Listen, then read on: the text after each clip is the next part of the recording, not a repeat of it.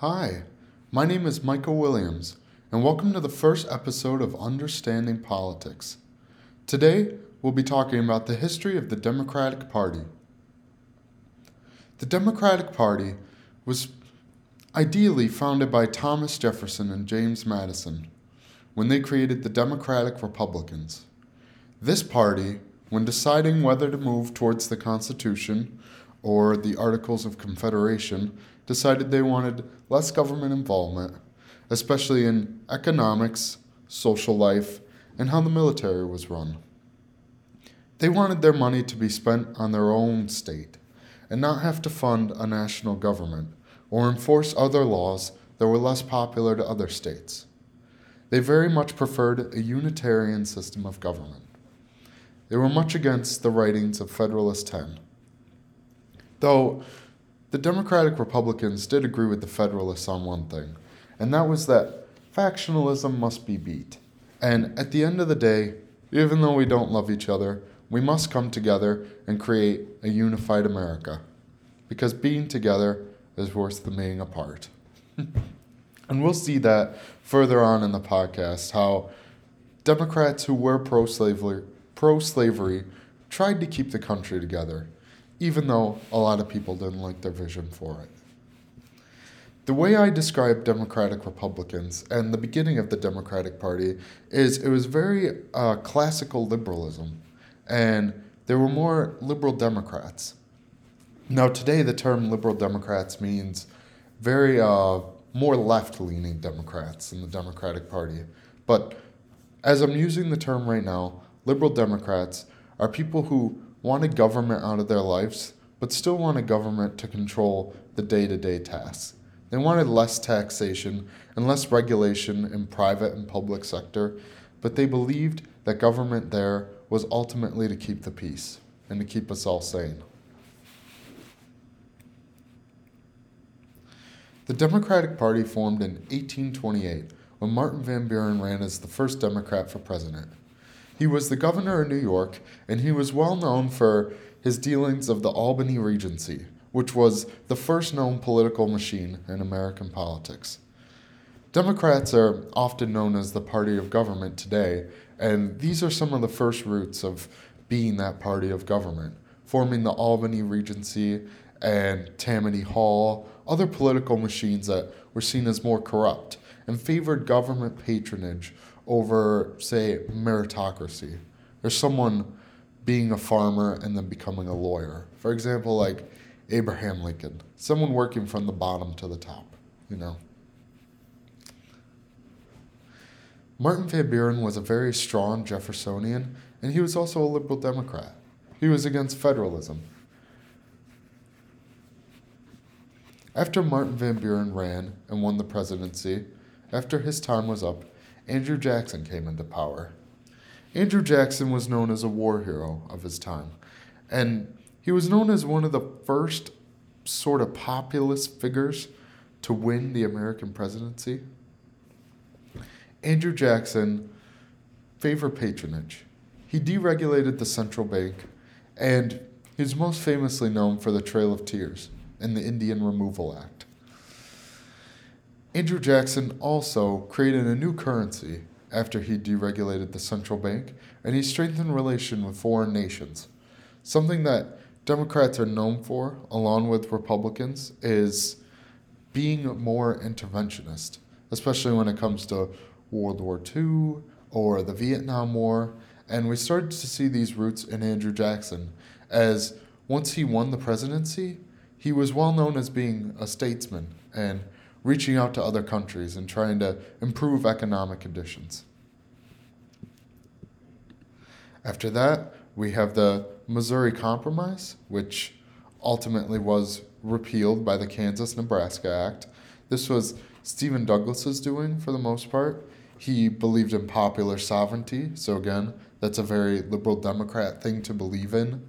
Less government intervention and let the people decide if they want slavery in Kansas or Nebraska, and then, you know, whatever the people decide, they know the best. So even on, a, on an issue like slavery, we have the twenty twenty hindsight to know that No, slavery is the best option, but the original founding of the Democratic Party was they were liberal Democrats, and they did believe in less government intervention, which is a different departure from what we'll see from now, where they're very much neoliberals, and they believe in more government intervention when it comes to social policy and even some economic policy than when they were liberal Democrats. So the Democrats put up John Breckinridge in eighteen sixty. He was a very pro-slavery president, and this kind of divided the party because there were war Democrats, which thought we needed to secede from the South and create our own country that was pro-slavery and more economically conservative, more economically libertarian, and kind of let states do their own things and have a weaker, weaker central government.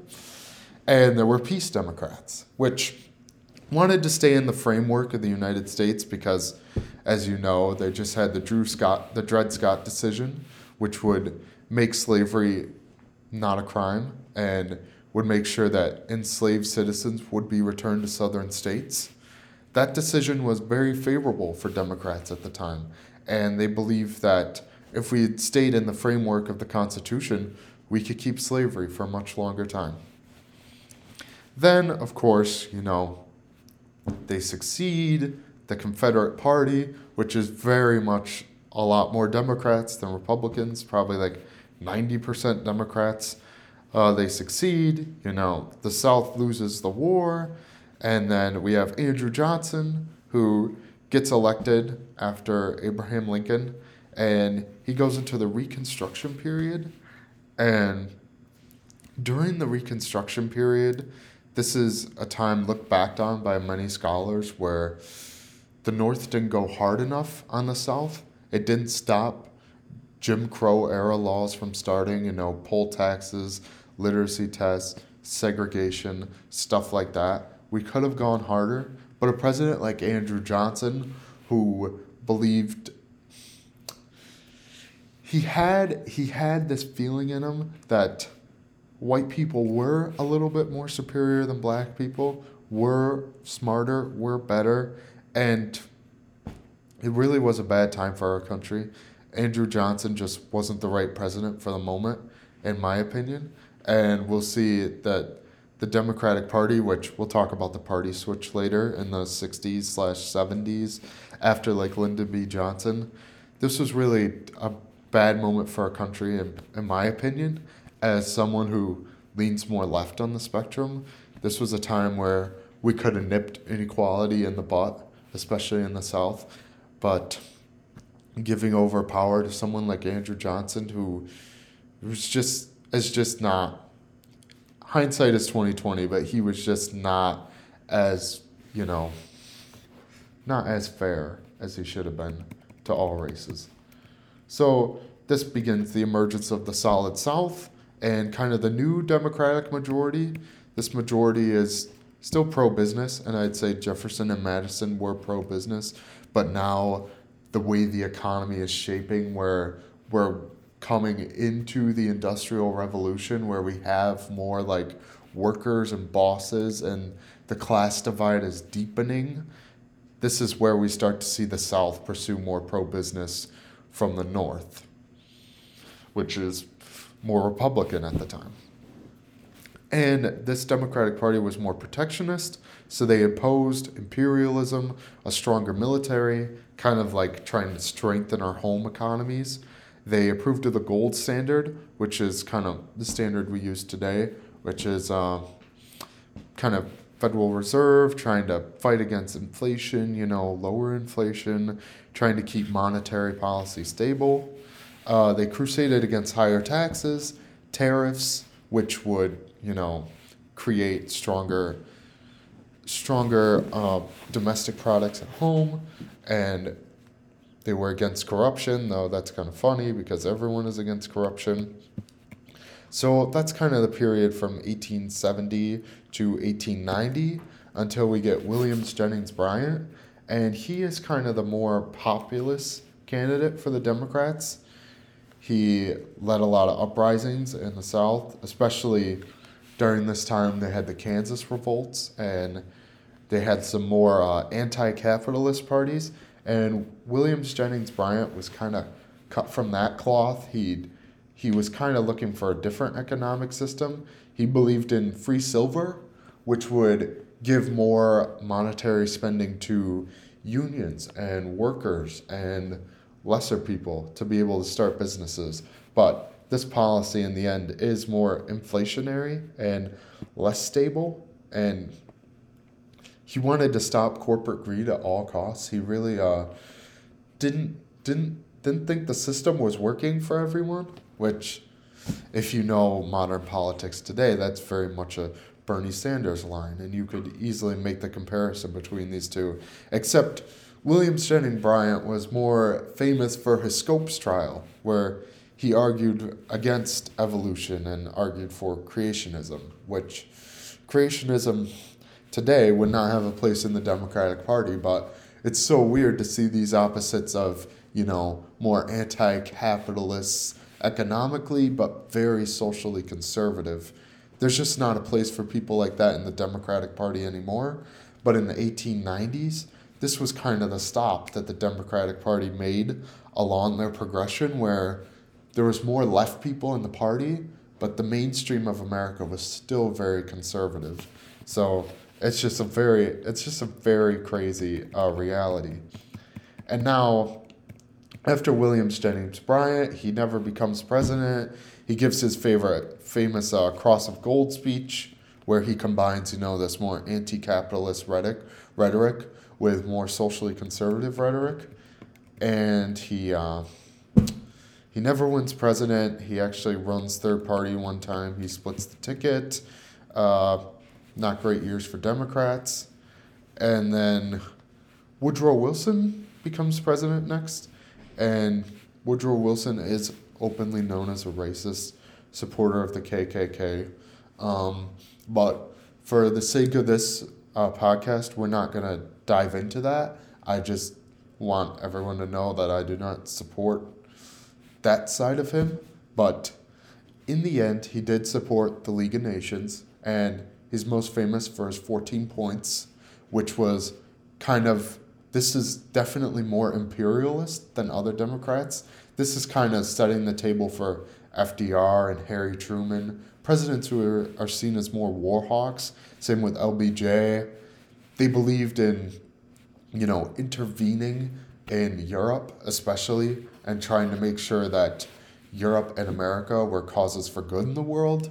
This is also where the Democratic Party becomes more anti-communist, because after William Jennings Bryan, it's kind of seen as a farther left party than it is today. So party leaders were really trying to make sure that they could compete with Republicans and swing voters by making sure that they were more in the center. So Woodrow Wilson is famous for that. The United Nations, you know, trying to be a more globalist president and trying to put, you know, international politics first. He's also the first president in the Democratic Party to establish, establish uh, tariffs, making sure that, you know, we were strengthening our economy at home, you know, and this would really help us before we globalize, because if we have strong economies at home for, say, you know, milk, you know, uh, agriculture, uh, factories, you know, all that important stuff, we can really globalize those markets, and then we can create more wealth in the future. So that was one big thing that Woodrow Wilson was known for. He was also known for antitrust. He was the first president to really crack down on the oil companies and the banks and make sure that, you know, under capitalism, the most important thing is competition. You know, that's that's why we're in capitalism, because humans like to innovate and they like to compete. And uh, sorry for all my lefty friends out there, but uh, it's true. Capitalism is the best economic system. But the thing is, when government doesn't step in and play a role, and you're going to see this is a more Keynesian, Keynesian line of economics, where uh, government can come in and actually make the economy better. And this theory is kind of frowned upon now by the Democratic Party, but in the early nineteen twenties, this is how this is how Democrats thought. This is how we could weather the storm, you know, and create a better economy that works for all people. And that's kind of what the Democratic Party was at the time. It was a people's party for everyone. Before we started talking about that nasty thing, race. Uh, and also, Woodrow Wilson expanded president power. He uh, couldn't get the Versailles Treaty through Congress, but he did sign off on it. And basically, I'll just give a quick rundown of the Versailles Treaty, but a lot of people argue that it was too tough on Germany, and maybe we should have been a lot looser, and Germany just would have stayed like a liberal democracy and maybe fought off Nazism better at home instead of us having to crack down the fist and growing resentment against the establishment. Kind of like, you know, it's kind of like the approach we want to take against Trump Republicans. I'm kind of like, as someone who is more on the left, do we want to crack down against, you know, QAnon or election conspiracies? Or do we want to, like, keep them sort of in the mainstream, but still fight against them with public will instead of government will? Because those are two different things. And you set dangerous precedents if the government is doing it compared to if the people, if democracy, you know, thrives through that. And we already talked about the K K K. Um, yeah, Woodrow Wilson was very uh, not there on the race issue at his time. And he was kind of the last Democratic president that was uh, very um, not not um, not socially liberal that we uh, see. Not that F D R and L B J were socially liberal, really, at the time, but they just, uh, well, L B J signed the Civil Rights Act, but uh, F D R, it's kind of like we start seeing from Wilson the progression of moving more to the left culturally and just uh, being more aware of racism when we start seeing these newer presidents. So now, after Woodrow Wilson, we get, you know, the Great Depression. We have the Roaring Twenties, and then we get the Great Depression, Herbert Hoover, yada, yada.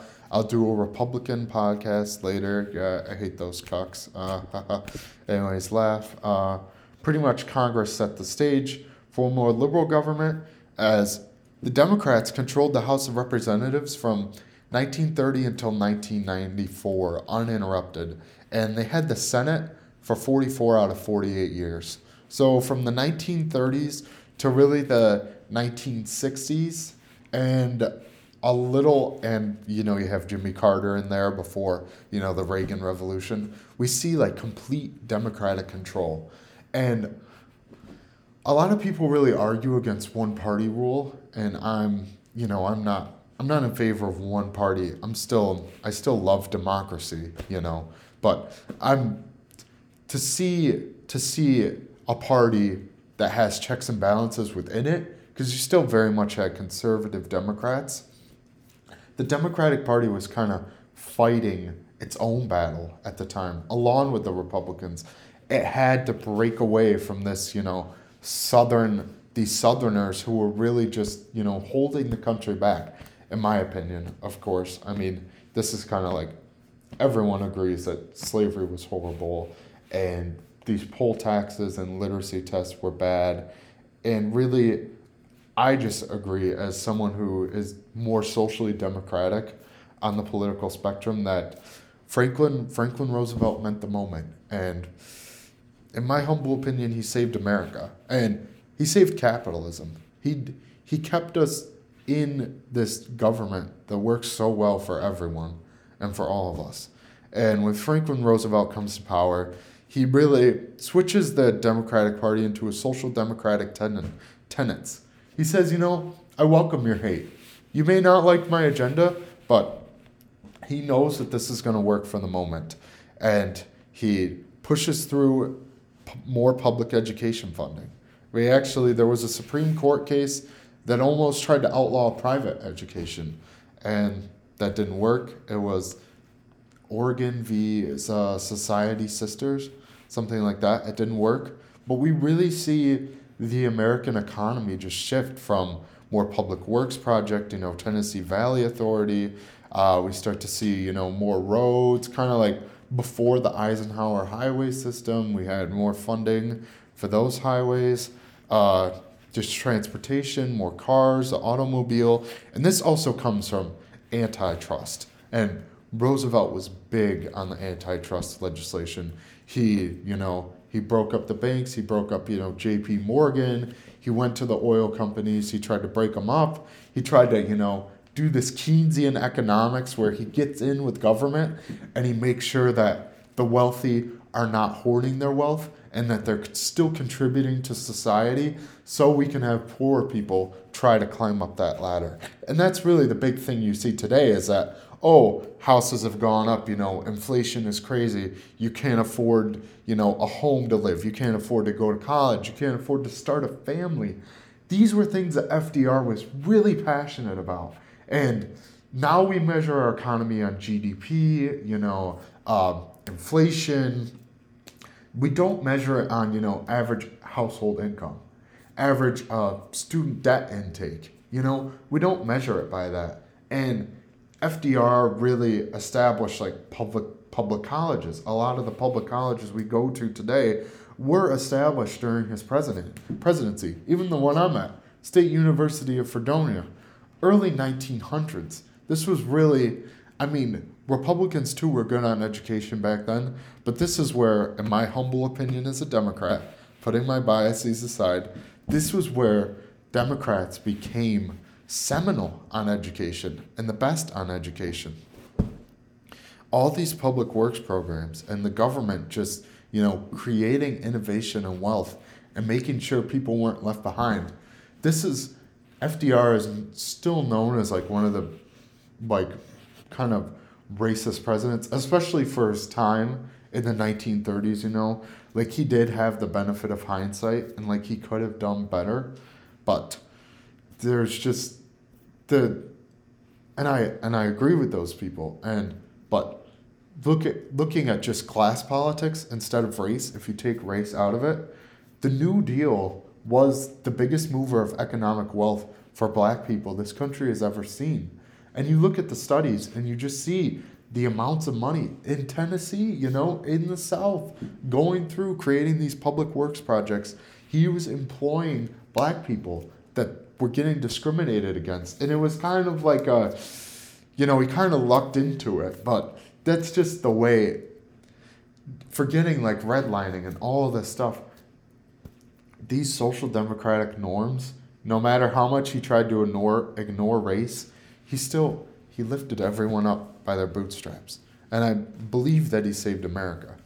We also have to touch on, you know, F D R packing the Supreme Court. Um, look, it's it's true. Democrats uh, don't like the Constitution as much as Republicans because Republicans try to conserve, Democrats try to progress. Um, Basically, um, as someone who is more on the left and kind of identifies himself as a progressive or more like liberal Democrat, uh, I'm not a socialist by any means. Um, we needed we needed to make sure that child labor laws were constitutional. Like, what the fuck, guys?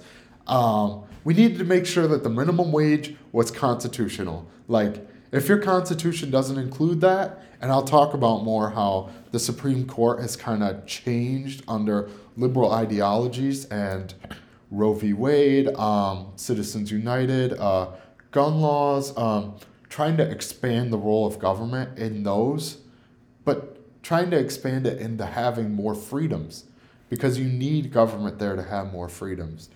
And sorry if this podcast has kind of been like going... Uh, in circles, but this is just kind of where I feel the Democratic Party was at its heyday, where democratic liberalism was taking off. And you'll see after F D R, we have we have L B J, or well, we have John F. Kennedy in there, but uh, he gets assassinated. Um, he wins against Richard Nixon. Um, He's kind of very anti-communist in his rhetoric. He's kind of, you know, he's continuing on the legacy. He was a great president, you know, Camelot, uh, yada, yada. I'm not really going to dive much into him because he doesn't really affect the history of the Democratic Party that much. Sorry, um, all you Kennedy lovers. Um, we're going to talk more about L B J and the Great Society and Vietnam. Um, this was really where the... Oh, I completely skipped over it, but uh, we won we won World War Two. And uh, that, along with those great economic policies that I praise F D R for, he has this missing ingredient that missing ingredient that the left is missing today, and that's this American exceptionalism, the patriotism. This is this is kind of how he got more right-leaning people to go with his policies, and how we ended up, you know, improving America for the best, was this patriotic lens. And, you know, I don't I don't agree with American exceptionalism that there's no country better than America, but America is one of the best nations to live on earth. That that's just a fact, um, especially now when it comes to social policies and L G B T Q rights, and we're we are definitely ahead of the curve when it comes to the majority of, you know, all the other countries on earth. We are exceptional when it comes to poverty, when it comes to other stuff. Like, it may it may be awful here for some people, and I'm not discounting that, and I want to work towards that every day. Um, but on a on a global scale, we are we are definitely much better off than most nations. Um, so, anyways. Back to L B J, just had to make that point. Um, so Vietnam happens, and, uh, well, L B J still expanded, you know, public school funding. He increased teacher pay. You know, he tried he tried to keep, you know, universities more affordable. You know, the Pell grants, the TAP grants, those those started happening around this time. And uh, whatchamacallit, in Vietnam, he he really wanted to stick it to the communists, you know. And especially, you know, after F D R did all his programs, the Democratic Party did move more towards the left. And sometimes, you know, socialists seep in, communists seep into these programs because you are expanding the role of government. And some people on the far left, you know, really did like that. And even though we don't want them to be a part of our governing, govern, governing coalition, they sneak in there. And, you know, it's hard to, you know, discount them. And so that's that's pretty much um, what happens there is L B J wants to stick it to the communists, and he kind of goes crazy, uh, commits some war crimes, for those of you out there who are purity testers on war crimes. And uh, he kind of like, there's this famous picture of him where he's pointing out, you know, where the missile should go, you know, where where the troops should go. And he was very much involved involved in the war, too much. And the American public didn't like that. What you also had growing, too, in nineteen sixty-eight, which is the uh, seminal election for Democrats, is this kind of um, activist base, you know, the hippie movement. Um, sorry for not finding a better term, but uh, yeah, the, the fucking hippies. Uh, Kind of like, you know, these anti-capitalists, these uh, anti, you know, uh, Copenhagen criteria, you know, uh, free market capitalist countries that believed in the rule of law and order, that believed in the, yeah, law and order. Um, some people just didn't. And some people thought, you know, cops were pigs, you know. This was really, cops were, you know, killers. Cops, you know, didn't uphold the law. And in nineteen sixty-eight, we really started to see, especially in the Democratic Convention outside, we started to see uh, chaos on the streets outside of the Democratic Convention. And you had these conservative Democrats that are still kicking around, the good police types, the sheriffs, that were kind of rallying against, you know, these activists, you know, these hippies, these, you know, these ungrateful fucks, you know, that were kind of parading around on our dime. These black people that were out of control. Like, these were the stereotypes that started forming. And once Democrats were able to worry about the economy, you know, and get that under control, start, you know, kind of creating this, you know, great American picture, they started focusing more on cultural stuff. They started focusing more on police and funding. And uh, they started to talk more about, you know, race. And this is kind of where a lot of people feel like Democrats, you know, lost their base, lost their union workers, you know, higher rates of unionization under F D R and L B J. We were at like forty percent of the workforce was unionized. Today it's like ten percent. And most of them are public sector. And this is kind of where you start to see America shift. And this is this is where I feel democratic liberalism has kind of kind of fades out after L B J. And we really don't see another president like them. We kind of see uh, the Democratic Party shift, you know. After, you know, L B J does this, does the Civil Rights Act, does the Voting Rights Act. And then we start to see unrest in the streets in nineteen sixty-eight. We start to see, uh, you know, the arms race and the Cold War starting up and, you know, more anti-communist rhetoric.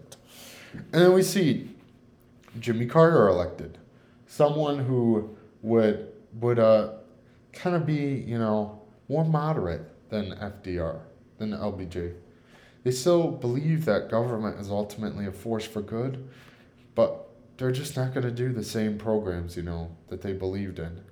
And this is also where we start to see the emergence of uh, who who who's like the more likable candidate. You know, the mainstream media kind of gets around this, you know. Who, who could you grab a beer with? Who would you want to spend a night with, you know? And Jimmy Carter wins in seventy-six, and as you know, watching the nineteen eighty debates, you talk about, you know, the misery index. It's uh, twenty-three percent under Jimmy Carter. That's uh, inflation. Inflation has risen, and uh, Jimmy Carter was really bad on the economy. And this is also where we start to see the neoliberal framing of the economy, the um, worrying about G D P, worrying about, you know, other global players. Uh, globalization really starts to happen during this nineteen this nineteen eighties period. And, you know, we see Ronald Reagan, we see the Reagan Revolution, and I think this is where we see Ronald Reagan completely shift, you know, state legislatures, uh, governors, uh, frickin' county legislatures, like, those still matter at the end of the day. And uh, Reagan kind of shifts, you know, how we think about politics, how we think about the political economy, how we think about the American economy, and, you know, what kind of, what kind of, what kind of world do we, do we still want people to, you know, work nine to five and labor jobs? And are unions really good for the average worker, you know? Do, are your union dues hurting you more than they're helping you? And, uh, you know, I totally disagree with this Reaganite thinking, but it's just, it's a completely different way of seeing the world, you know? And I don't want to discredit that, because there were great things that Ronald Reagan did economically. Socially, you know, the AIDS crisis, it was a mess, but Reagan really, you know, created a better standard of living, you know, created more wealth than any other president ever. Um, he really just did transform the political economy, and he saved us from the Cold War. You know, Jimmy Carter was in favor of, you know, demilitarizing and denuclearizing. That, looking back, that was just not the right policy to pursue.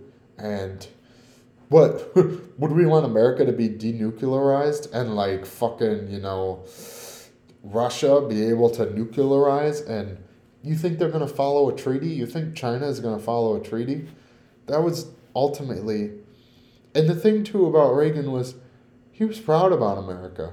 And I know there's I know there's negative connotations with that, but he ultimately did believe that I'm it's I'm proud to be an American, you know?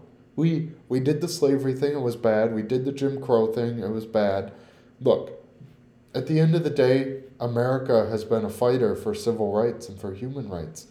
And that's just, that's a winning message, I I feel, as an American. You know, that's, those are, those are the messages that win elections. More than, you know, you can think, you know, oh, because F D R, like, did Social Security and did kind of, like, made sure that poor Americans had a, had a chance in, in their economy, that that's why he won so many votes. No, he won a war. He, he united America. And I know Obama and we'll talk about more Biden, you know, they're so like partisan and crazy for like wanting to do the Affordable Care Act. No, you know why? It's because it's because F D R won a war and he united America, and he just happened to do a social policy that was really popular. And people, you know, they lost their cultural viewpoints and they were able to see that, no, these social democratic policies work better than the free market ones that Reagan was trying out there. I ultimately believe that, as, you know, someone who, you know, leans more to the left, more center left, you know, I am a biased person. Uh, but these are just kind of the themes we start to see throughout the Democratic Party, you know. The shift, too, of Jimmy Carter. He, this is one of the few last elections where the Democrats uh, win more in the South.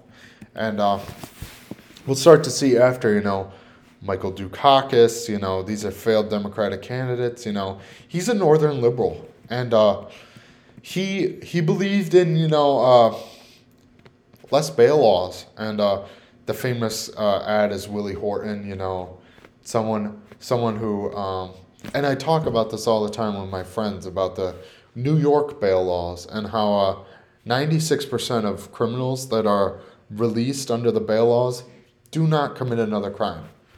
Therefore, the recidiv- the recidivism rate is like four percent. four percent of all criminals. And you know, that's a trade-off I'm willing to take, personally, for me. But with those trade-offs, you know, you get criminals like Willie Horton when the Massachusetts bail law was enacted. And people just really couldn't get that picture out of their head of, you know, this, you know, criminal, this, you know, like scrawny, like black guy, like walking your streets, and he got out free on bail. You know, some people believe in law and order like to a T, and that was kind of the betrayal of the Democratic Party, you know. They've been seeing like soft on crime ever since. No matter how much money we throw at the police, we're still seen as soft on crime because of, you know, these bail laws and defunding the police. And at the end of the day, I support reform for the police. I'd say like slight defund, not like a complete defund, but the majority of Americans just aren't with us on that issue, and it sucks. And uh, after Dukakis, you get Walter Mondale, and people really see this as the rejection as a New Deal politics. I don't, because uh, Walter Mondale was just a horrible candidate. Uh, he was really bad, uh, orating during his speeches. Um, he just... Uh, He was very snide and snobby, and that really sucks, especially as a Democrat, because you're already seen as an elitist. And I think where Democrats win the most is they put on this working class persona. Even F D R had was like so rich, like really like top ten like wealthiest people in America at his time. He still like ran as a person of the people, you know, campaigning for the poor. Um, you know, and that's just, that's where Democrats need to go again. So after this, you know, Reagan Revolution, nineteen eighty to nineteen eighty-eight, we get Bill Cloma, Bill Cloma, uh, Bill Clinton. And well, what I was thinking about was DOMA, the Defense of Marriage Act. Uh, don't ask, don't tell.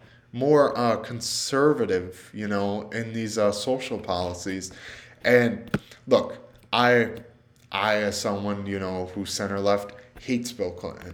Uh, I think I think uh, where he got it right was on NAFTA. And, you know, we can argue about this till the cows go home, but I very much believe in this new economy where, you know, sooner or later, you know, sixty, seventy percent of the population is going to have to go to college, is going to have to get a four-year degree, is going to have to work, you know, in in either the humanities and tech, you know, is going to have to, you know, get further degrees because technology will be able to do the stuff that manual labor can do. And us as humans, we have to utilize, you know, our educational capacities. And we have to do stuff that is, you know, different from uh, what technology can do. And Bill Clinton kind of laid the groundwork for that, you know, with the free trades with Mexico and Canada and, you know, kind of like more globalizing the economy out to China. Uh, for better or for worse, you can, you know, think about that. But uh, Yeah, he did sign more like DOMA. Uh, he's also very much known for the, signing the crime bill with, during this time, you know, Newt Gingrich, the Republican speaker, you know, takes over Congress. The Republicans start winning Congress. Um, some would say it's gerrymandering. Uh, others would say they just started um, becoming more working class in their rhetoric. And they really, this is, Bill Clinton is the last president to start to uh, win Southern states reliably. The last president to win Tennessee, the last president to win Georgia until, you know, Joe Biden, uh, the last president to win North Carolina, South Carolina, till till Obama did in two thousand eight once, and then we haven't seen it since. This is the last time Democrats really uh, reliably won the South. And uh, we also start to see, too, with this new Demo- the new Democrats, this new coalition, uh, the Democratic Leadership Council. Democrats were known as the party against Wall Street, you know, the party for the little man. Here they switched. And while I didn't think, I don't think, in my biased opinion, I don't think the Republicans, you know, switched with them to the working people because they still believed in regulation and tax cuts. And at the end of the day, that does not help working people. Um, anyways, um, pretty much uh, Bill Clinton, you know, signed, repealed Glass-Steagall. He signed, you know, the credit card bill with Joe Biden at the time, which uh, made it so you couldn't, you know, default on credit card debt. You couldn't default on student loan debt. Um, these are just kind of, you know, pro-business, you know, bills that hurt normal people at the end of the day. Um, two, Bill Clinton is also kind of known as for, you know, Monica Lewinsky, his sex scandals, uh, government corruption, you know, you know, you could Democrat, you could donate to the Democratic Party and you'd be able to stay a night at the Lincoln Room in the White House, like fucked up shit like that. Uh, Democrats started, you know, taking corporate money. This is kind of where uh, lobbyists come into the fold too, and uh, Buckley v. Vallejo, which kind of repeals like uh, limits, limits to uh, kind of like uh, loosens limits for donating to campaigns. This kind of gave wealthier people disproportionately um, more voice in a campaign because they have more money. Uh, that's just a fact. Uh, be mad about it. Um, whatchamacallit.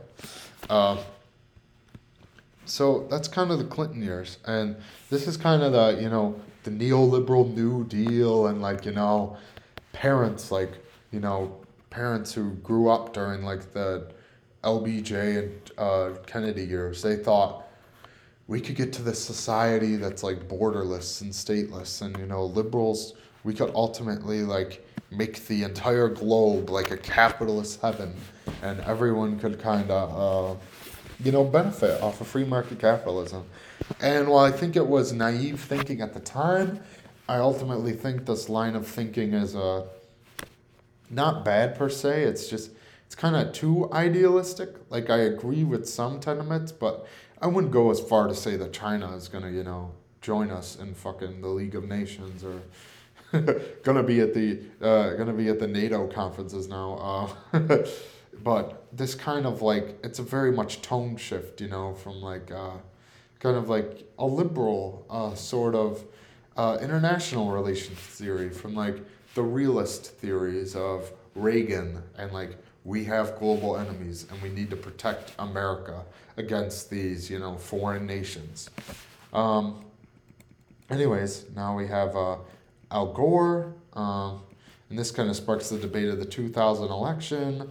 For the first time, you know, like Democrats lost the um, lost the electoral vote, but they won the popular vote. And uh, if we live if we live in a democracy, which no, we live in a democratic republic, uh, pretty much. Um, shouldn't shouldn't the person who gets the most votes win the popular vote? And this kind of sparks the discussion inside the Democratic Party of, uh, is everyone's vote one-to-one? Should we favor, um, you know, rural voters more than urban voters? Uh, should we favor, like, different states with different needs more? And this is kind of, like, crazy on uh, uh, where the Democratic Party started as Democratic Republicans, you know? They kind of believe that uh, s- some states had more power than others. Others and uh, they believed in, you know, the workings of the Senate and not like, you know, complete democracy, and uh, it's very uh, crazy to see, you know, the Democratic Party shift, and the party switch did happen, and this is kind of a more populist line of thinking that uh, really doesn't, you know, uh, last, doesn't become mainstream in the Democratic Party, uh, because, you know, you still have this neoliberal faction and the more um, populist A O C Bernie faction, which we'll get into soon. But, uh, you know, Al Gore uh, loses Florida, you know, um, were votes purged, probably uh, Katherine Harris, you know, awful. Um, anyways, um, good movie is, uh, they made a good movie about the two thousand election. I forget the title of it, but it's on H B O Max. Everyone should watch it. Um, then Al, then uh, John Kerry, pretty much the same. And, you know, you have nine eleven, war on terror, yada, yada. Um, pretty much uh, this kind of defines, like, American uh, life and foreign policy. And it kind of brings an end to uh, everyone is our friend. And, you know, we can, we can like, you know, fix America. And, uh, no, we can kind of, like, fix the world and, like, make the world like a capitalist heaven. This kind of, like, ends those uh, conversations.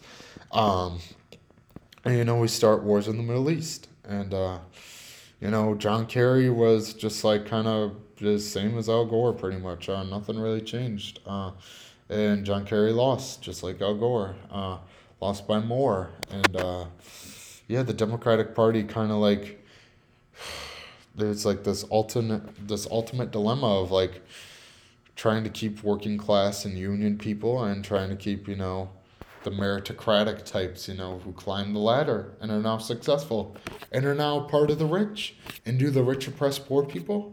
I don't know. Some of my friends on the left think that. And, uh, you know, it's a really hard coalition to keep together. And you still got the hippies, you know, kicking around. Um, it's a very uh, contradictory coalition. So, you know, I don't really want to spend much time on John Kerry. He lost. He's a loser. Uh, then we have Obama, you know, comes into the fold. The contentious two thousand eight primary of Obama v. Clinton. We start to see, uh, I want to just throw his name out there, Mark Gra- Mike Gravel. Um, he's kind of like this Bernie Sanders types. He starts, uh, you know, the Gra- Gravel Institution. Uh, Gravel, not Gravel. Shit. Uh, anyways, and uh, Mike Gravel, he kind of, um, he's very anti-war, wants to be less imperialist, uh, kind of, uh, you know, uh, live and let live, you know, kind of more, uh, it's not really Jeffersonian because he's very uh, left culturally. And uh, he's kind of like uh, the precursor to Bernie Sanders in a way.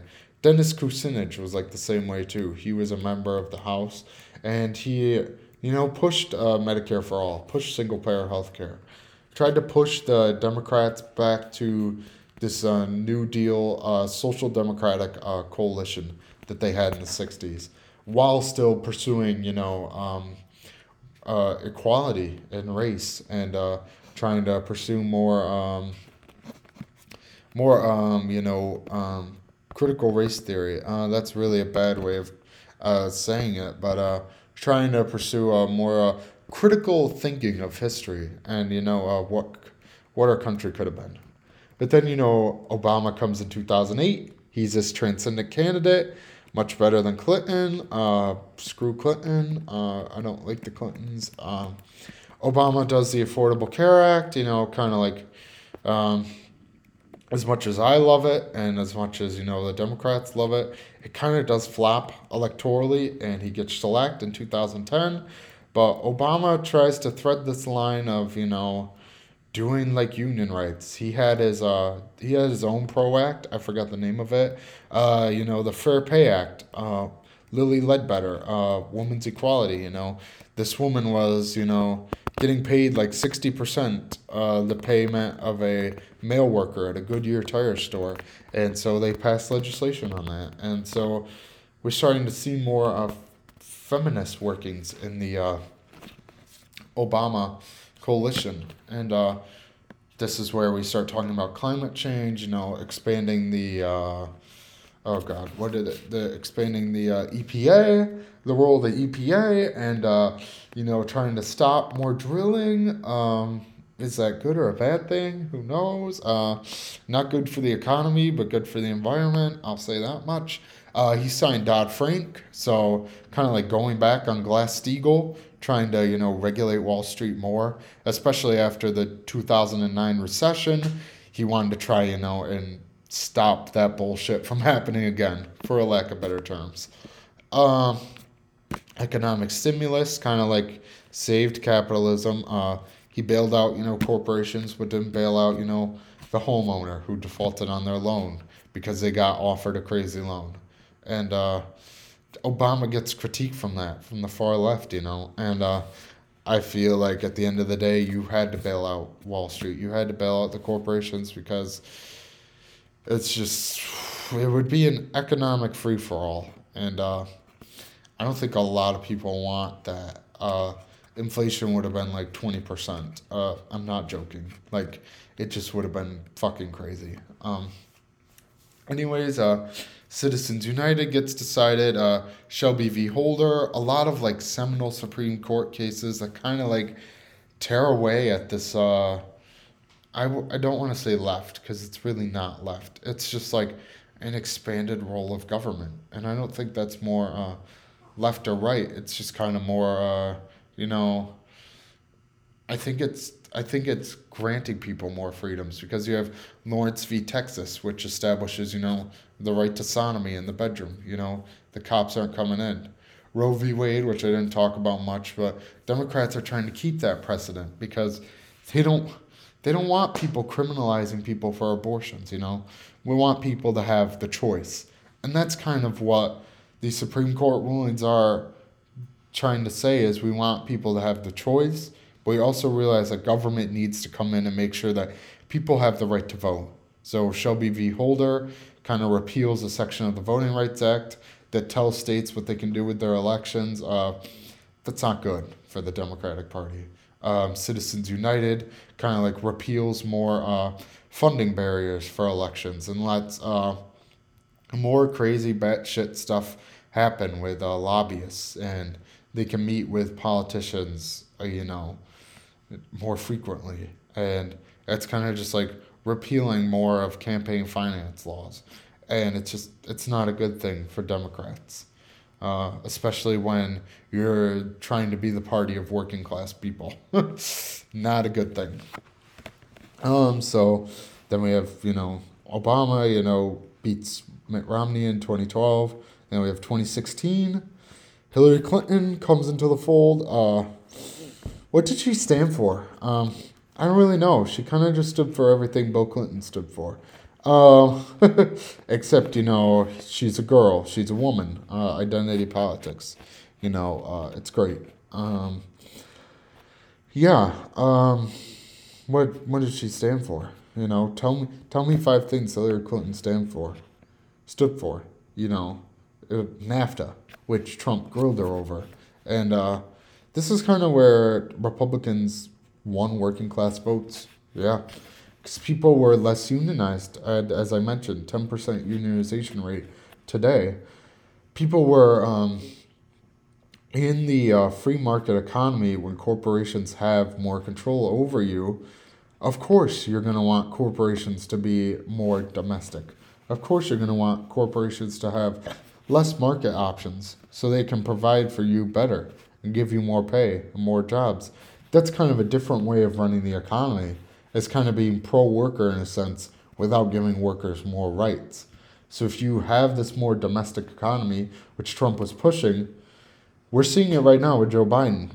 McDonald's can pay twenty dollars an hour because they can't they can't move out of America, you know, that the economy is so strong here, you know, that a McDonald's can afford to pay workers twenty dollars an hour and still make their margins. Um, so this is kind of where Hillary gets screwed uh, because people are kind of saying, fuck you to globalization. And Hillary also has these um, really unpopular positions on race and uh, and on gender too. Um, this whole deplorable comment, um, as much as, you know, I do think Trump supporters are kind of shit. Uh, as someone, you know, who identifies as center left, you know, biased opinion, coming in as a partisan, as Obama would say, uh, swoop, swoop. Uh, at the end of the day, those comments are horrible on a uh, if uh, on a non-partisan scale. And uh, I feel like that did lose her the election, along with, you know, being pro-NAFTA, not really engaging with the topics. It was kind of just like another debate. It was a coronation. It was uh, Obama was this great intellectual and awesome thinker, and Hillary was not. And she kind of just tried to adopt every one of Obama's talking points, and it didn't work for her. And along with the emails, you know, this government corruption that the Democratic Party is known for, um, she didn't win. Uh, she won the popular vote again, uh, but she didn't win the electoral vote. And uh, we can have a discussion about that. You know, at the end of the day, I would have loved Hillary to be the president over Trump, uh, but, you know, rules are rules, and he lost. And I'm in favor of a one-to-one democracy, you know, the popular vote winning, but those just aren't the rules right now. And you have to campaign in Michigan. You have to campaign in Wisconsin at least once, more than once. Like, anyways, I'm also going to talk about, you know, Bernie and A O C. You know, we're starting to see this emergence in the Democratic Party of free public college, Medicare for all, uh, you know, Germany, single-payer system. Uh, all of Europe has single-payer healthcare. Why don't we? We're the richest country in the world. You know, uh, more working-class uh, politics, you know. Start the union, uh, fifteen dollars minimum wage.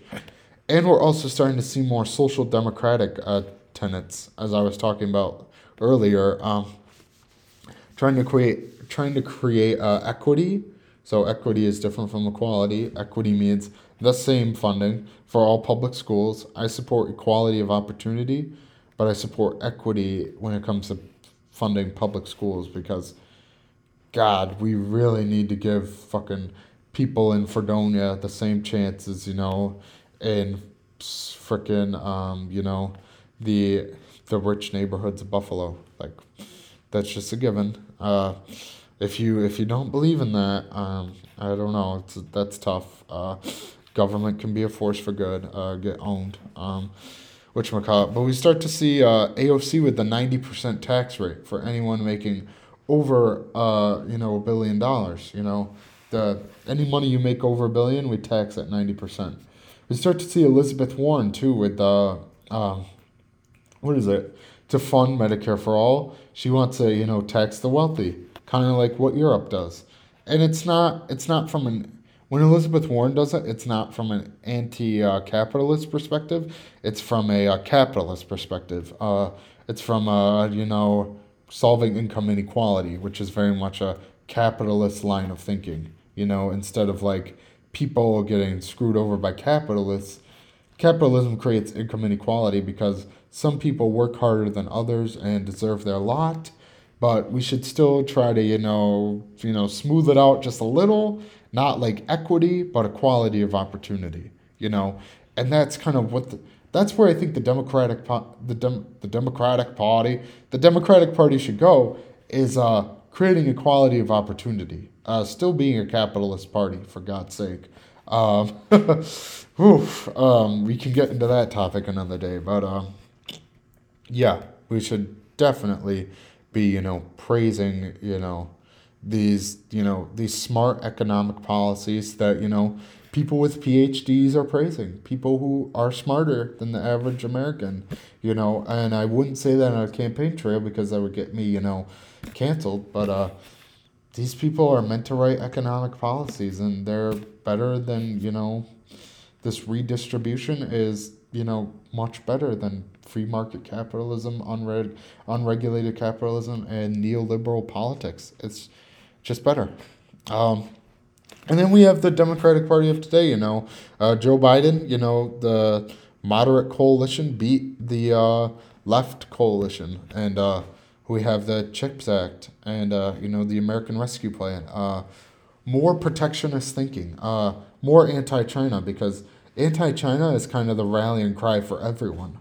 Uh, it's, you know, eighty percent of Americans, you know, agree with, you know, defeating China, defeating communism. And uh, CHIPS Act, you know, is going to do that, shift uh, semiconductors over uh, away from Taiwan, which China could attack. American Rescue Plan. Uh, that was kind of the F D R, you know, last gasp. It was kind of like the Obama, you know, the economic stimulus. Uh, trying to, like, you know, slightly bail out the corporations while still, like, giving working people money. And while it might have led to some inflation, also, you know, what led to inflation was the war in Ukraine, a little bit corporate greed, not as much as some people on the left like to think, but uh, it really was, they, they just released a Paul Simon study, uh, three percent of inflation can be contributed to the American Rescue Plan. And you know what? That's three percent I would take for the two thousand dollars. Are you fucking kidding me?